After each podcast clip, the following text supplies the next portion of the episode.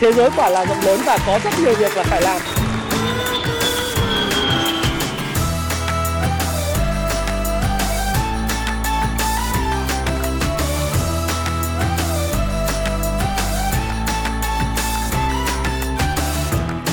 Hi, xin chào tất cả các bạn. Chào mừng các bạn đã quay trở lại với channel của Thái Phạm và 8 giờ tối chủ nhật như thường lệ.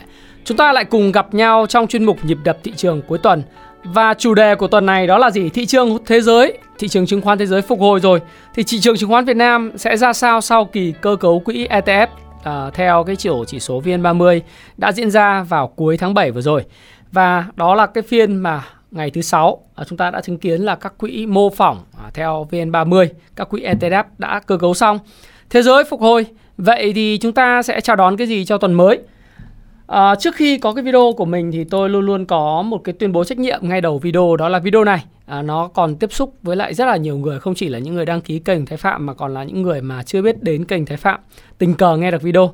Thành thử ra là video nhằm phục vụ mục đích những khán giả à, đọc sách nghiên cứu về à, cái sách đầu tư chứng khoán của Happy Life những nhà đầu tư tìm hiểu thị trường chứng khoán. Và video này không có ý nghĩa khuyến nghị mua bán bất cứ một loại tài sản tài chính nào video mang nặng cái tính chủ quan quan điểm của cá nhân của Thái Phạm. Do đó Thái Phạm hoàn toàn có thể sai. Nhưng à, góc nhìn của tôi tôi sẽ góp cho các bạn rất nhiều những quan điểm khác nhau để các bạn có thể tham khảo. Và khi các bạn mua bán cái gì hãy chịu trách nhiệm à, về cái kết quả và hành động mua bán của mình bạn nhé bởi vì tất cả chúng ta trên 18 tuổi cả rồi phải không nào? Và như tôi đã làm video vào video uh, ngày hôm qua đó thì các bạn cũng thấy rằng là cái GDP của Mỹ tăng trưởng âm hai quý liên tiếp mà vẫn chưa gọi là suy thoái và uh, nó cũng là một trong những uh, điều đã khiến cho thị trường chứng khoán Mỹ phục hồi rất là thần kỳ phải không nào? Các bạn có thể xem lại cái video này trên YouTube vào cái ngày hôm qua. Đây các bạn lên trên YouTube và các bạn đánh youtube.com thì các bạn à, có thể thấy rằng là tôi đã làm video này vào 15 giờ trước, à, có thể là một à, một ngày trước GDP quý Mỹ, à, hai quý của Mỹ âm liên tiếp. Tại sao à, chỉ suy thoái kỹ thuật mà không phải là suy thoái?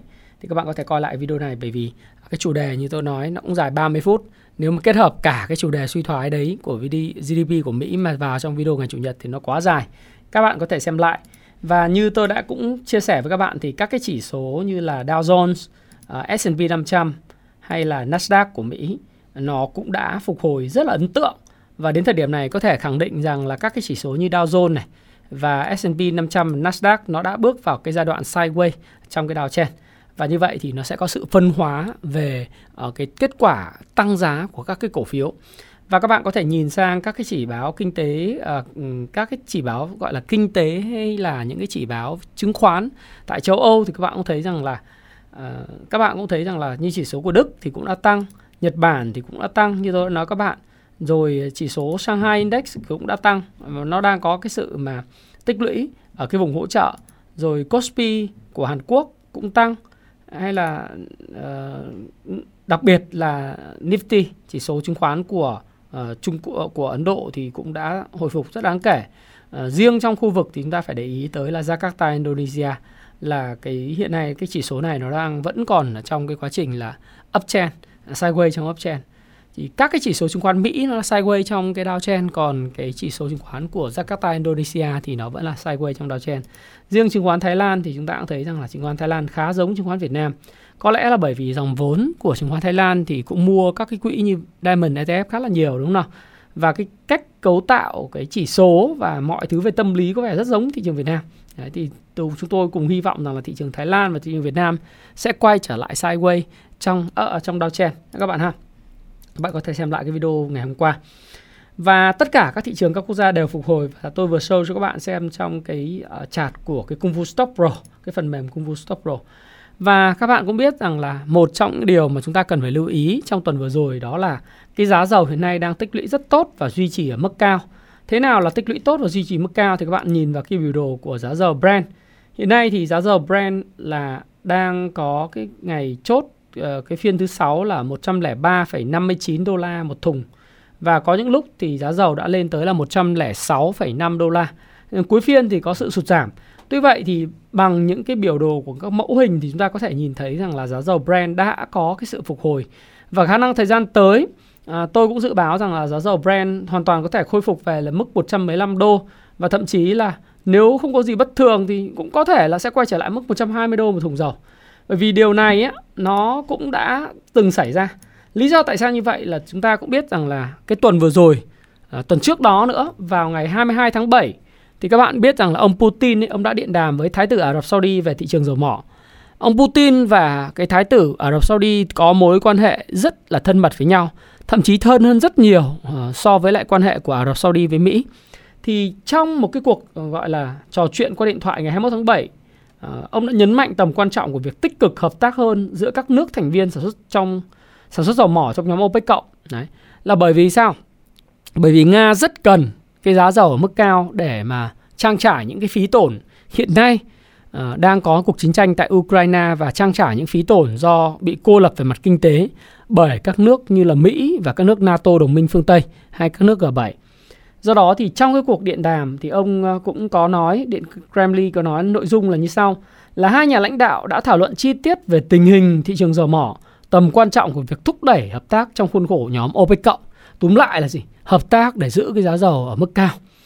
Và Điện Kremlin thì cũng có thông báo rằng là chúng tôi cảm thấy hài lòng khi các quốc gia trong nhóm OPEC cộng luôn hoàn thành nghĩa vụ để duy trì sự cân bằng. Các bạn đọc kỹ ha. Để duy trì sự cân bằng và ổn định cần thiết trên thị trường năng lượng toàn cầu. À, thế nào là cân bằng và ổn định cần thiết? À, dĩ nhiên là bơm một lượng vừa đủ giá ở mức cao nó là gọi là cân bằng và ổn định cần thiết. Và theo Reuters thì à, các bạn trước đó 6 ngày vào ngày à, khoảng tầm 15 tháng 7 thì ông Biden cũng đi thăm Ả Rập Saudi nhưng không đạt được thỏa thuận nào trong cái lĩnh vực dầu mỏ cả. Và thái tử của Ả Rập Saudi thì đã khẳng định lập trường của nước này là không gia tăng sản lượng dầu mỏ lên mức à, vượt mức là 13 triệu thùng một ngày. À, trước chuyến thăm của ông Joe Biden thì Ả Rập Saudi chỉ cam kết là tăng dần sản lượng à, đến cái mức nêu trên. Tức từ giờ đến cái mức 13 triệu thùng một ngày cung ra thị trường ấy, là phải đến năm 2027. Và theo hoàng tử là Faisal bin Fahan Al Saud, Bộ trưởng Ngoại giao Ả Rập Saudi thì nói rằng là dầu mỏ không nằm trong vấn đề thảo luận trong hội nghị thượng đỉnh Mỹ Ả Rập Saudi và nhóm OPEC cộng sẽ tiếp tục đánh giá tình hình thị trường và dự kiến là OPEC cộng sẽ có cuộc họp vào ngày 3 tháng 8. Thì trước đó ờ, các nước thành viên OPEC cộng với 13 thành viên và 10 nước ngoài OPEC dẫn đầu là Nga thì đã đồng ý là tăng sản lượng dầu mỏ nhưng mà nó tăng nhỏ giọt thôi. Đấy. Đấy là cái, cái cái cái cuộc họp vào ngày 22 tháng 7.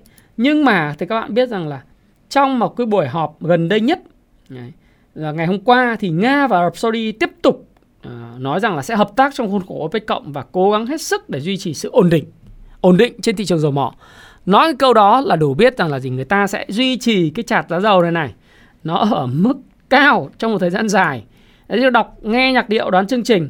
Bởi vì điều này được chính phủ Nga công bố sau cuộc gặp giữa Phó Thủ tướng Alexander Novak và Bộ trưởng Năng lượng Ả Rập Saudi, Hoàng tử là Abdulaziz bin Salman Al Saud.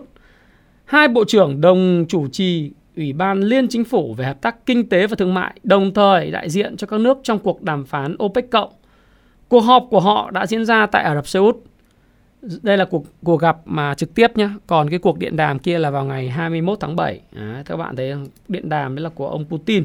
Còn đây là gì phái đoàn do ông Putin à, cử đi đến gặp à, Bộ trưởng Bộ Năng lượng của Ả Rập Saudi. À, gặp trực tiếp tại Ả Rập Saudi nhé các bạn nhé. Hay là Ả Rập Xê Út đấy. Riêng tại cuộc họp, hai bên đã nhấn mạnh tình hình hiện tại của thị trường dầu mỏ toàn cầu. Nga và Ả Rập Xê Út cam kết kiên định À, kiên định với mục tiêu của thỏa thuận OPEC cộng là duy trì ổn định thị trường và khôi phục cân bằng cung cầu. Có nghĩa là cái câu chuyện kẻ cắp cặp bà già tôi đã nói với bạn rất nhiều rồi. Bên Mỹ in rất nhiều đô la. Trong vòng một năm rưỡi cung tiền M1 tăng 7 lần. Tài sản của Fed tăng hơn gấp đôi.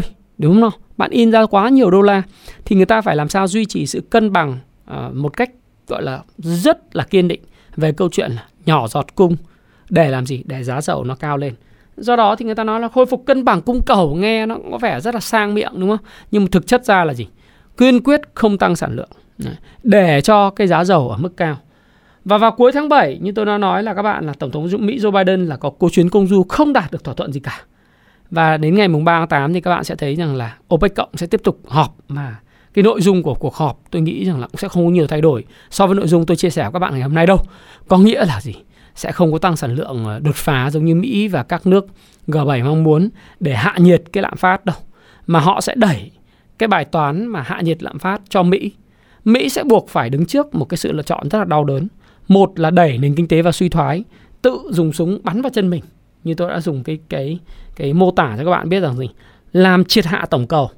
Để làm gì? Sức mua của các mặt hàng năng lượng và sức mua của tất cả các mặt hàng nó sẽ giảm sút và làm điều đó nó có cái lợi là hạ nhiệt được lạm phát nhưng nó có thiệt hại là đẩy kinh tế vào suy thoái ngay.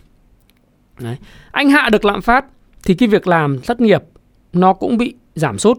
Du lịch, chi tiêu, bất động sản mọi thứ hạ và ngược lại một cái làn gió ngược sẽ thổi tới cái ban lãnh đạo của cái xin lỗi cái đảng lãnh đạo cầm quyền của đất nước là hoàn toàn là có thể bị thay đổi bởi một cái đảng phái khác ngay lập tức trong cái nhiệm kỳ bầu cử tiếp theo nếu mà anh suy thoái kinh tế. Bởi vì người dân Mỹ thì cuối cùng có một câu rất là hay đó là no money no honey à, không có tiền thì đừng có honey honey em yêu em biết gì cả. Bạn giỏi thì bạn phải làm kinh tế phát triển. Nếu mà bạn à, lãnh đạo đất nước mà bạn làm kinh tế đi xuống suy thoái thì phải bạn đứng ra một bên cho người khác làm. Do đó thì Mỹ đứng trước một cái bài toán rất là nan giải lạm phát đang ở mức cao nhưng tăng lãi suất mãi thì nó, tôi đã phân tích các bạn video ngày hôm qua rồi.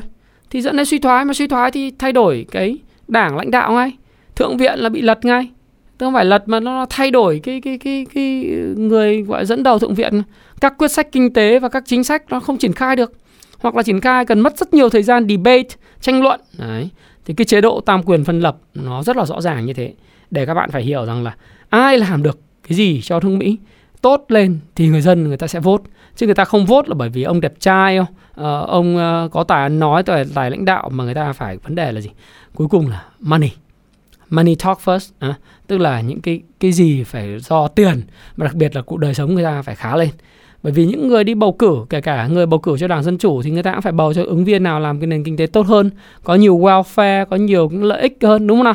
Và người theo cộng hòa thì cũng bầu cử cho cái cái cái cái người nào lãnh đạo mà người đấy có thể giúp cho các tập đoàn phát triển chứ?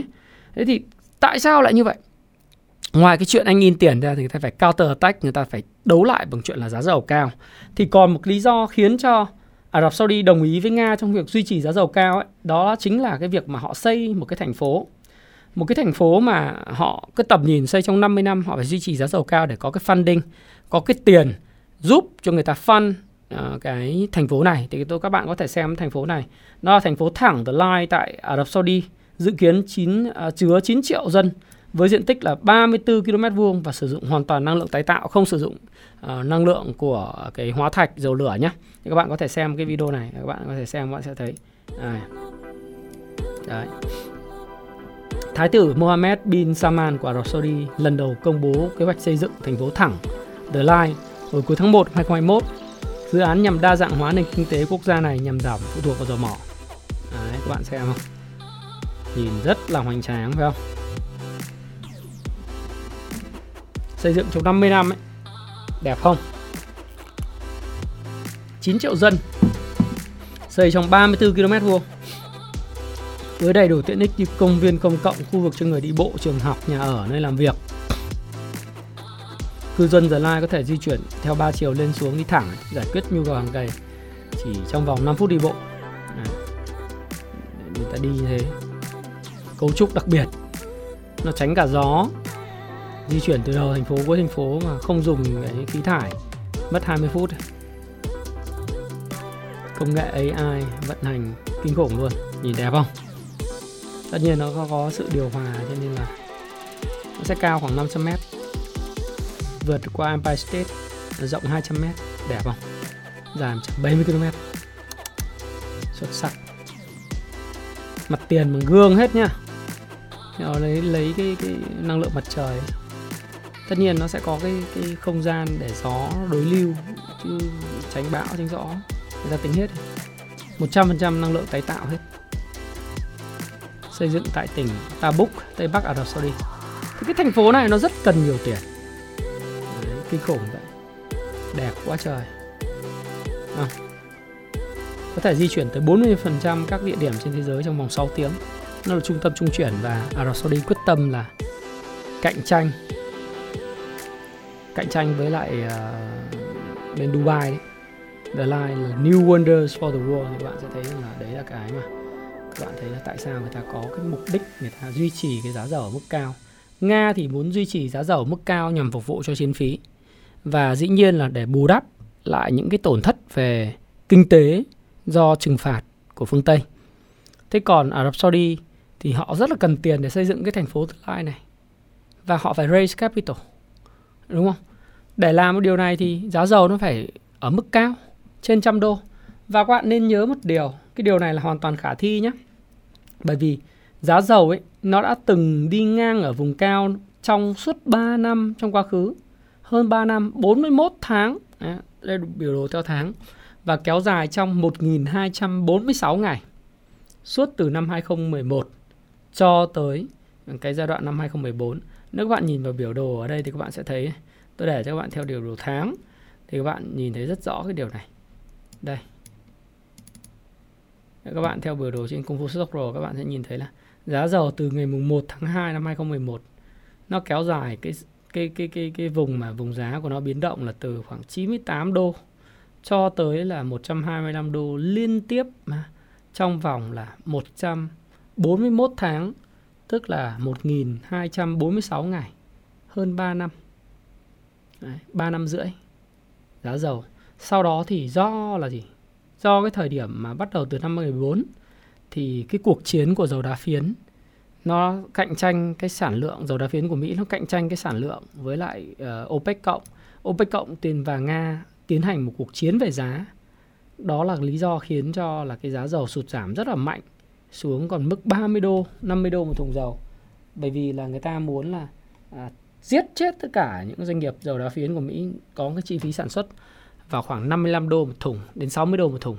Nếu đẩy cái mức giá xuống thấp thì các cái dầu đá phiến của Mỹ sẽ sẽ bị phá sản. Đó là lý do tại sao là có cái cuộc sụt giảm như vậy. Thế còn hiện nay thì cái nguồn cung của dầu đá phiến của Mỹ thì cũng chưa có nhiều, bởi vì tất cả những doanh nghiệp bị phá sản, người ta vẫn còn đang nhìn cái thị trường dầu, xem có ổn định để khai thác trở lại hay không, hay chỉ là cái cơn biến biến biến biến động gọi là điên cuồng còn cái năm 2008 này, tại sao giá dầu nó giảm như này? Nó đơn giản là bởi vì 2008 là cuộc khủng hoảng kinh tế. Đấy, cuộc khủng hoảng kinh tế do Lehman Brothers phá sản và sự sụt giảm chưa có tiền lệ dẫn tới sự sụt giảm về cái tổng cầu. Thế thì đó là lý do tại sao mà các bạn nên nhớ rằng là cái việc mà Nga và OPEC cộng hoàn toàn có thể điều khiển được Nga và Ả Rập Saudi thì chính xác hơn có thể hoàn toàn điều khiển được cái giá dầu. Thì nếu chúng ta nhìn vào cái chặt tháng chúng ta cũng thấy rằng là à, đã có những cái sự mà hồi phục rất là đáng kể trong cái tháng vừa rồi. Đấy, biểu đồ nến cũng chỉ ra như vậy. Còn một vấn đề khác về kinh tế vĩ mô thế giới thì các bạn cũng phải lưu ý một điều. Nó sẽ ảnh hưởng đến nhu cầu của các cái vật liệu xây dựng và thép. Đó là bối cảnh thị trường bất động sản Trung Quốc hiện nay rất yếu và nguy cơ phá sản của Evergrande rất hiện hữu cho đến tháng 11 các bạn nhớ năm ngoái bắt đầu nổ ra câu chuyện trái phiếu vào tháng 11 năm 2021 của Evergrande. Năm nay là Simao phá sản.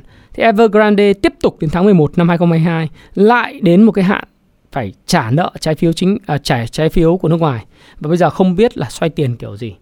Thì hiện nay Evergrande đưa ra một cái đề xuất cơ cấu sơ bộ nhằm chấn an chủ nợ. Đấy. Bởi vì họ nói rằng là tháng 11 sắp đến nơi rồi À, một nguồn tin quen thuộc với kế hoạch tái cơ cấu cho hay Evergrande muốn hoàn thành công việc thẩm định của tập đoàn vào tháng tới trước khi bắt đầu đàm phán với các chủ nợ về các điều khoản cụ thể. Mục tiêu của nhà phát triển bất động sản này là công bố một kế hoạch tái cơ cấu với nhiều chi tiết hơn và sẽ có sự chấp thuận của các chủ nợ vào tháng 11 là cái thời điểm mà đáo hạn cái lô trái phiếu mà cần phải trả cũng phải gần 1 tỷ đô. Cũng trong những thông báo ngày thứ sáu là Evergrande cho biết quá trình thẩm định vẫn đang tiếp tục do quy mô và phức độ phức tạp của tập đoàn cũng như mức khó khăn mà họ đang gặp phải, khó khăn về tín dụng, khó khăn về cái thị trường hiện nay đang bị zero covid là không có ai đóng tiền cho các ngân hàng và các công ty bất động sản nữa bởi vì tiến độ không có. Trong khi đó thì một số trái chủ nước ngoài tỏ ra không mấy ấn tượng với bản cập nhật mới của Evergrande. Một người cho biết bản cập nhật như vậy thật đáng thất vọng nhưng cũng không nằm ngoài dự đoán, bây giờ khó quá đúng không nào? Theo người này, Evergrande không thể đưa ra bất cứ một thông tin nào cụ thể à, vì tất cả đều biết rằng tập đoàn hiện nay đã trở thành một zombie, một xác sống, tức là một cái doanh nghiệp mà đã phá sản nhưng vẫn còn tồn tại là vì người ta chưa cho phá sản vì phá sản thì không ai trả nợ cho nên gọi là zombie zombie là xác sống nếu các bạn muốn biết là zombie là gì thì các bạn có thể đọc tất cả các tác phẩm của tiến sĩ Alan Phan về uh, các cái, cái quan điểm về kinh tế về xã hội Trong tuyên bố hôm thứ Sáu thì Evergrande dự kiến họ sẽ mất một thời gian tương đối dài để khôi phục hoạt động và giá trị tài sản cho tất cả các bên liên quan. Do tình hình bất động sản Trung Quốc cũng như quy mô tổng thể của tài sản và nợ phải trả công ty hiện nay đang rất là phức tạp đúng không? Và, và, và các bạn thấy là cái cái tài sản của và nợ phải trả công ty rất là lớn. Trong nửa đầu năm 2022, doanh thu theo hợp đồng của Evergrande đạt 12,3 tỷ nhân dân tệ, tức là khoảng 1,8 tỷ đô giảm rất sâu so với con số là 356,8 tỷ nhân dân tệ, tức là 52,9 tỷ đô la. Bạn nhìn thấy cái mức giảm kinh khủng như vậy, ghi nhận cùng kỳ một năm trước đó và tập đoàn cũng đã cho biết là họ đang nỗ lực để nối lại các hoạt động và Evergrande tiếp tục hoặc một phần hoàn toàn xây dựng 96% các dự án đã bán và chia giao của mình. Nói chung ấy, hiện nay là Evergrande đang nợ là 300 tỷ đô la và Evergrande cũng từng là nhà phát triển bán chạy hàng đầu Trung Quốc ở Quảng Châu, ờ, cái, cái một trong cái top tier ba cái thành phố lớn nhất của Trung Quốc, đúng không? Gồm có là Trung Quốc ở Bắc Kinh, Thượng Hải và Quảng Châu. Thì hiện tại là 300 tỷ đô la mà đáo hạn tháng 11 này, một phần cần phải trả hơn một nói chung vài chục tỷ thì không biết lấy đâu ra. Mà chắc chắn là chính của quyền Trung Quốc thì không có cứu đâu. Năm ngoái cứu rồi, năm nay không biết có cứu không. nhưng mà nhìn chung là tất cả những việc này nó sẽ ảnh hưởng tới cái câu chuyện là giá thép và vật liệu xây dựng tiếp tục xuống sâu. Vì nhu cầu đối với bất động sản rất là kém. Ngoài ra dân Trung Quốc hiện nay là không nộp tiền trả góp cho công ty bất động sản và ngân hàng. Vì tiến độ của các cái cái cái công ty bất động sản là không có. Báo chí cũng đang rất là nhiều rồi. Thì cái này nó ảnh hưởng cái gì? Ảnh hưởng ngay trực tiếp đến các cái công ty về thép này. Đấy, giá nó ngày càng cắm đầu đi xuống mà từ đầu tháng 4 giờ mất hơn 30% từ đầu năm giờ mất quá lớn rồi rồi vật liệu xây dựng cũng vậy đúng không? Bất động sản không phát triển. Thì thì tất cả công nhân rồi mọi thứ nó đình trệ lại. Nó kinh khủng như thế. Bởi vì giá của người ta cũng rất là cao và các thành phố mai này mọc lên rất lớn rất nhiều. Hiện nay ờ, bên uh, Trung Quốc thì ông Tập Cận Bình vẫn rất kiên định với lại thịnh vượng chung tức là mọi người cùng giàu đấy, thì do đó là phải khống chế cái giá bất động sản cái cái cú này là cú đánh rất lớn.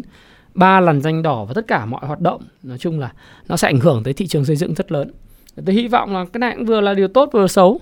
Tốt là gì? Là giá cả các vật liệu xây dựng nó giảm xuống thì người dân xây dựng thật, cầu đường xây dựng thật, thì nó sẽ có cơ hội để mà xây được với giá hợp lý. Còn xấu là nó tạo ra một cái khủng hoảng dư thừa, khủng hoảng dư thừa và có thể gây phá sản và phá sản thì sẽ có M&A và consolidating tức là mùa đông nó sẽ đến và đang đến đã đến. Thì chúng ta phải đợi mùa xuân nơi mà những doanh nghiệp mạnh thâu tóm doanh nghiệp yếu và đó là kinh tế thị trường. Đó, các bạn ha. Như vậy thì đối với hoàn cảnh vĩ mô thế giới như thế thì các bạn cũng phải lưu ý đúng không? À, dầu rồi các vật liệu xây dựng và thép. Thế còn thị trường chứng khoán thì sao? Ờ, Việt Nam như thế nào? Thì bối cảnh vĩ mô của Việt Nam thì ở cái họp báo của ngày hôm qua thì Bộ trưởng ờ, Nguyễn Chí Dũng cũng cho biết là tăng trưởng GDP năm nay vào khoảng 7% và lạm phát sẽ dưới 4% và mục tiêu ờ, của chính phủ vẫn giữ vững ổn định kinh tế vĩ mô, kiềm chế lạm phát và đảm bảo cân đối lớn nhưng không làm suy giảm các động lực tăng trưởng. Và phân đấu là ờ, tất cả chỉ tiêu là giống như là các cụ hay nói là ổn định vĩ mô ấy thì sẽ có tất cả. Đấy, thì chúng ta cũng xem là ngay cả thủ tướng phạm minh chính thì cũng có chỉ đạo là tình hình tiếp tục khó khăn và tuyệt đối không được chủ quan lơ là và phát biểu tại buổi thảo luận thì cái này là tôi đăng lại trên báo tuổi trẻ thì Thủ tướng Phạm Minh Chính nhấn mạnh là chính phủ xác định tình hình tiếp tục có khó khăn, thách thức nhiều hơn thời cơ, thuận lợi, do đó không được tuyệt đối, tuyệt đối không được chủ quan và lơ là, cần phải tiếp tục phối hợp hài hòa, hợp lý, đồng bộ, chặt chẽ, linh hoạt, hiệu quả giữa các chính sách tiền tệ, tài khóa và các chính sách vĩ mô khác. Và à, Thủ tướng luôn luôn khẳng định chính phủ lệnh cầu thị lắng nghe các ý kiến nhà khoa học, các nhà quản lý, các tổ chức quốc tế để chủ động phản ứng chính sách cho phù hợp kịp thời khoa học với tinh thần là một chính sách nhỏ cũng có thể tác động à, và hiệu quả lớn để xây dựng đất nước hùng cường thịnh vượng, nhân dân ngày càng ấm no, giữ vững độc lập, chủ quyền, toàn vẹn lãnh thổ, xây dựng một nền kinh tế độc lập tự chủ gắn với chủ động và tích cực hội nhập quốc tế thực chất sâu rộng và hiệu quả. Thì cái này là chúng ta cũng có thể đọc lại cái báo ở trên à, báo Tuổi Trẻ và với cái tiêu đề là Bộ trưởng Nguyễn Chí Dũng tăng trưởng GDP năm nay khoảng 7%, lạm phát dưới 400. Và đây là một cái mục tiêu mà tôi nghĩ là rất tốt đối với lại ờ, cái ổn định kinh tế vĩ mô của chúng ta. Và một cái yếu tố nữa mà từ tờ thời báo Kinh tế Sài Gòn Online cũng có đưa ra đó là gì? Đối với ngân hàng nhà nước thì ngân hàng nhà nước cũng rất là à, chủ động trong câu chuyện là duy trì mục tiêu tăng trưởng tín dụng chỉ 14% để tránh cái cuộc đua lãi suất ổn định tỷ giá. Cái thông tin này thì được lãnh đạo ngân hàng nhà nước nêu tại cuộc làm việc giữa Thủ tướng Chính phủ với các bộ ngành về ổn định kinh tế kiểm soát lạm phát vào chiều ngày 30 tháng 7. Và theo thống đốc à, Nguyễn Thị Hồng thì tình hình kinh tế thế giới và trong nước hiện tại có nhiều biến động phức tạp, khó lường và không có tiền lệ.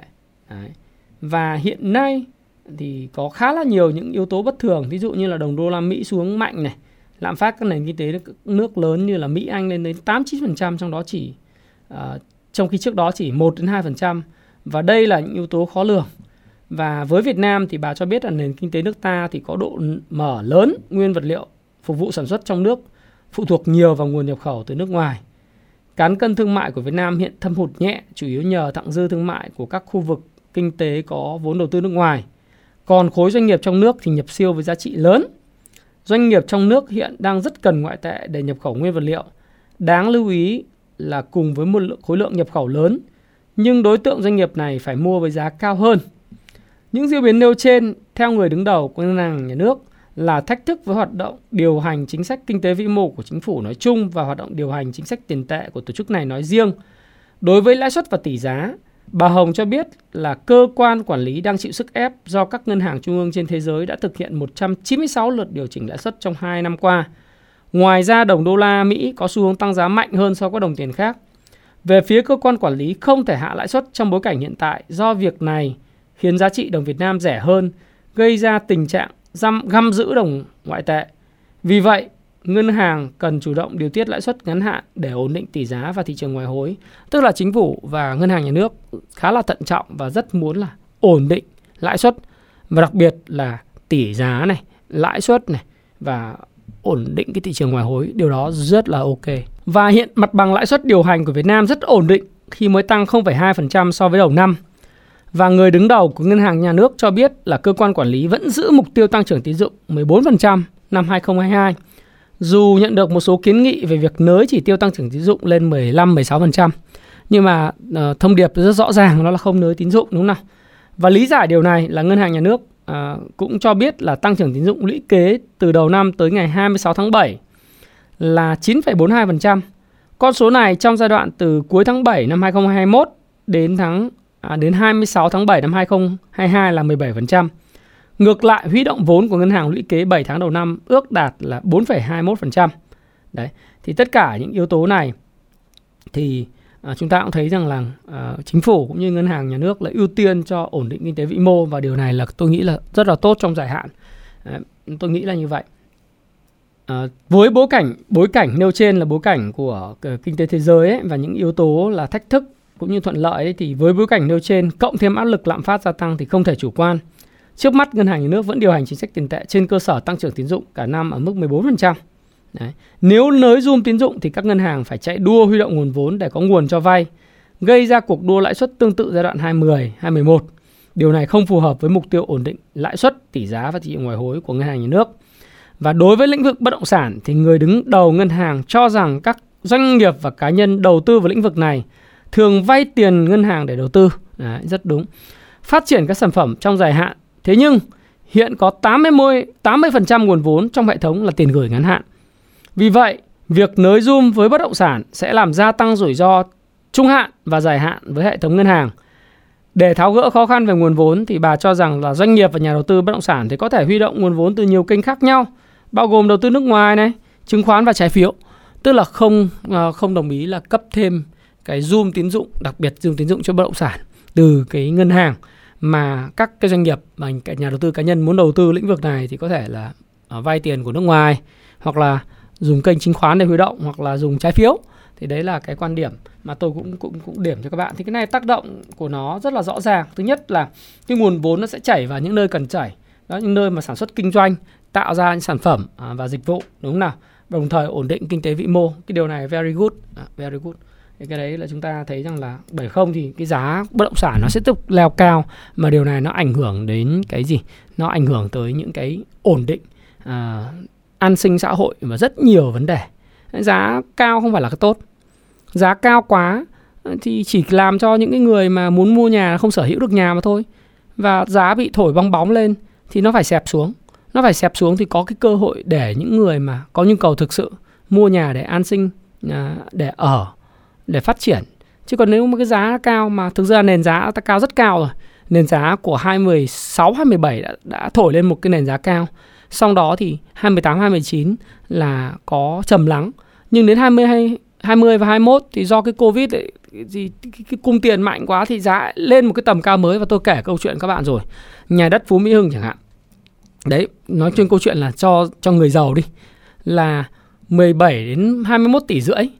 Đấy, năm 2015 nó tăng lên 37 tỷ trong năm 2017. À, Đấy. Sau đó thì 37 tỷ này nó trầm lắng trong 2018, 2019 và cuối cùng nó bây giờ 37 tỷ nó lên thành 95 tỷ, 100 mười mấy tỷ một căn nhà, 100 lẻ mấy tỷ một cái căn nhà mà nó tăng từ là 17 đến hạ từ 2, 17 21 tỷ lên 95 105 tỷ chỉ trong vòng có bao nhiêu đâu? Có à, nếu mà tính từ 2015 giờ 7 năm. Như vậy là quá cao. Rồi các bạn có thể coi đất tất nhiên à, đất rồi nhà cửa ở Hạ Long, ở Nha Trang, à, ở Hà Nội Đấy ở tất cả những cái khu vực mà có được cái đầu tư chứ kể cả không có đầu tư thì đất ở quê ta cũng rất lớn. Mà điều đó nó ảnh hưởng đến an sinh xã hội chứ. Do đó thì tôi nghĩ rằng là cái việc làm chủ trương này tôi nghĩ là hoàn toàn đúng đắn. À, còn cái câu chuyện là nếu anh làm ăn à, mà sử dụng vốn vay nhiều thì rõ ràng là anh không có cẩn trọng trong câu chuyện quản trị tài chính. Đối với từng doanh nghiệp có một số doanh nghiệp là uh, tiền rẻ cứ vay đẫy vào phát triển dự án thì không phát triển dự án nhưng mà tôi thấy rất nhiều trường hợp các chủ doanh nghiệp là mua siêu xe rồi à, à, gọi là hào nhoáng cá nhân à, xây dựng những cái trụ sở những cái tập đoàn to rồi hào nhoáng cá nhân mua xe chi tiêu ờ, gọi là tiếng Mỹ nó gọi là personal yaya tức là anh anh đi mua những thứ dành cho bản thân anh nhưng anh phát triển dự án thì không có để anh gây ấn tượng cho người khác. Thì bây giờ khi mà cái kinh tế nó gặp cái headwind tức là cái làn, làn gió trướng thì rõ ràng là những người và những doanh nghiệp bất cẩn với lại cái tình hình à, quản trị tài chính và nợ của mình chẳng hạn những cái chỉ số như nợ trên vốn chủ sở hữu nợ trên tổng tài sản đúng không hay là à, chỉ số những cái chỉ số khác về quản lý tài chính à, về vòng quay hàng tồn kho vân vân hay là cái cái ROA hay là cái asset turnover của anh anh đều không có đảm bảo. Thế rõ ràng khi mà cái có cái nền gió trướng hoặc thắt chặt lại tín dụng thì những cái yếu yếu kém tồn tại của anh nó bộc lộ ra. Và yếu kém tồn tại bộc lộ ra thì anh có thể dẫn đến phá sản. Mà phá sản thì tốt thôi, tài sản của anh có, đúng không nào? Thì những cái doanh nghiệp mà làm ăn chân chính đàng hoàng và họ cẩn trọng, họ sẽ có cơ hội mua những tài sản rẻ của anh. Thì đó là, đó mới là thị trường, đó mới là kinh tế thị trường, chứ không phải là khi anh khó thì anh cứ kêu cầu cứu là có người đến cứu anh. Không có. Kinh tế thị trường là gì? Trừ những doanh nghiệp mà thực sự là có ý nghĩa chiến lược à, ý nghĩa chiến lược và là trọng tâm phải giữ như chúng ta thấy rằng như hàng hàng không Việt Nam thì chúng ta phải phải tiếp tục giữ. Thí dụ thế chứ còn những doanh nghiệp làm ăn lời thì anh được hưởng hay lỗ thì anh phải chịu chứ. Tôi nghĩ rằng là cái điều này là rất là ok. Thì tuần vừa rồi thì cũng có hàng loạt các cái doanh nghiệp công bố báo cáo tài chính quý 2 với nhiều gam màu trái ngược. Một số doanh nghiệp lớn uh, tích cực thí dụ như là KDC, Sabeco một số doanh nghiệp không tích cực lắm về kết quả kinh doanh. Chúng có thể kể tới là Vinamilk là 6 tháng đầu năm là à, hiện nay là giảm lợi nhuận là giảm 20% so với lại 6 tháng cùng kỳ năm ngoái. À, Hòa Phát cũng giảm. À, 6 tháng đầu năm thì còn tăng nhưng mà cái quý 2 là giảm, Dabaco cũng giảm. Thế thì có cái tích cực thì ở KDC và Sabeco rồi những cái cổ phiếu như FPT thì vẫn còn rất là tích cực một số các cổ phiếu khác.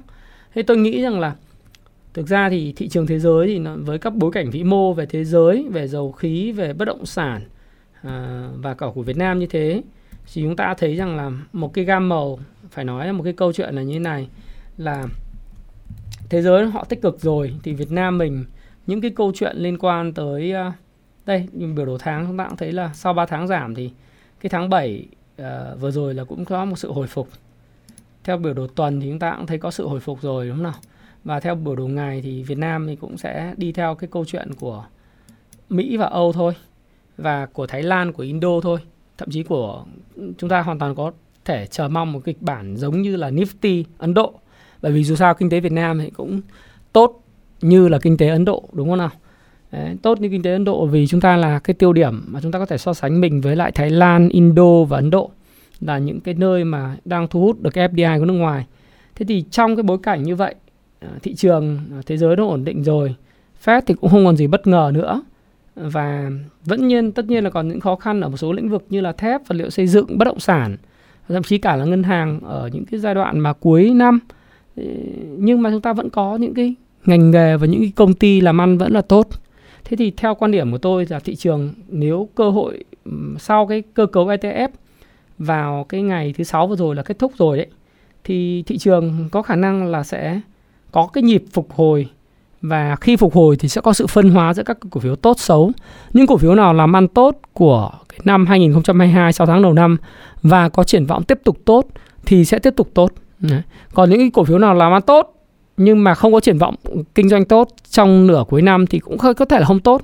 Còn những cái cổ phiếu nào mà uh, đã làm ăn kém, triển vọng còn tiếp tục kém thì tôi nghĩ là dòng tiền sẽ không chảy vào. Nếu có chỉ là những phiên phục hồi kỹ thuật mà thôi thì các bạn có thể canh để tái cơ cấu các cái mặt hàng của mình sang những cái cổ phiếu mà tôi gọi là phù thịnh chứ đừng phù suy bởi vì sẽ có.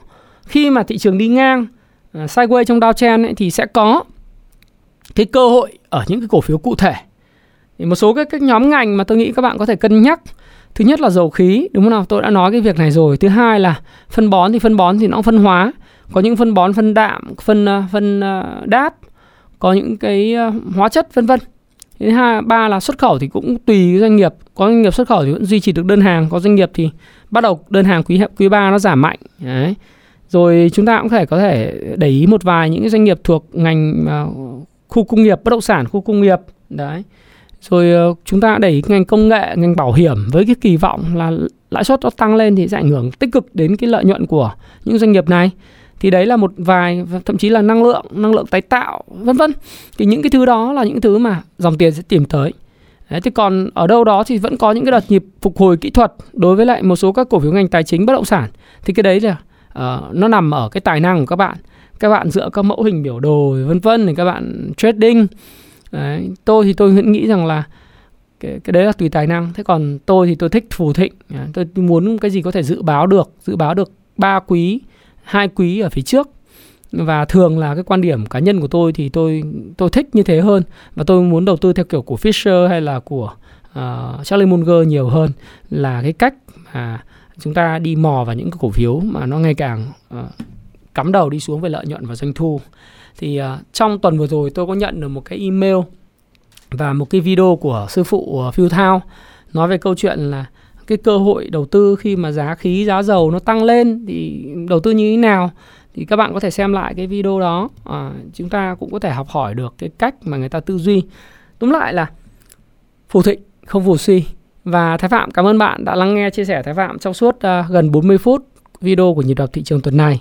Và tôi cũng có muốn có một món quà đó là ba cuốn à, 101 lời khuyên tài chính cá nhân của Thái Phạm sẽ ra mắt vào đầu tháng 9 tới dành tặng cho ba bạn dự báo chính xác nhất về điểm số kết thúc của VN Index tuần tới vào ngày thứ sáu lúc mà à, 2 giờ 45 phút ngày thứ sáu tuần tới phiên ATC thanh khoản bình quân của tuần và một đến hai cổ phiếu leading à, leading về giá trị và về về tăng giá à, trong cái rổ mà VN50 tất cả top những cái cổ phiếu mà 50 cổ phiếu vốn hóa lớn nhất và Thái Phạm cảm ơn bạn đã lắng nghe chia sẻ của Thái Phạm nếu các bạn thấy video này hay hãy like chia sẻ video này cho những người mà bạn nghĩ rằng video sẽ hữu ích đăng ký kênh Thái Phạm để bất cứ khi nào tôi ra video về chủ đề à, đầu tư chứng khoán tài chính cá nhân phát triển bản thân hay là về kinh tế vĩ mô thì bạn sẽ là người nhận đầu tiên và sớm hơn tất cả những người khác.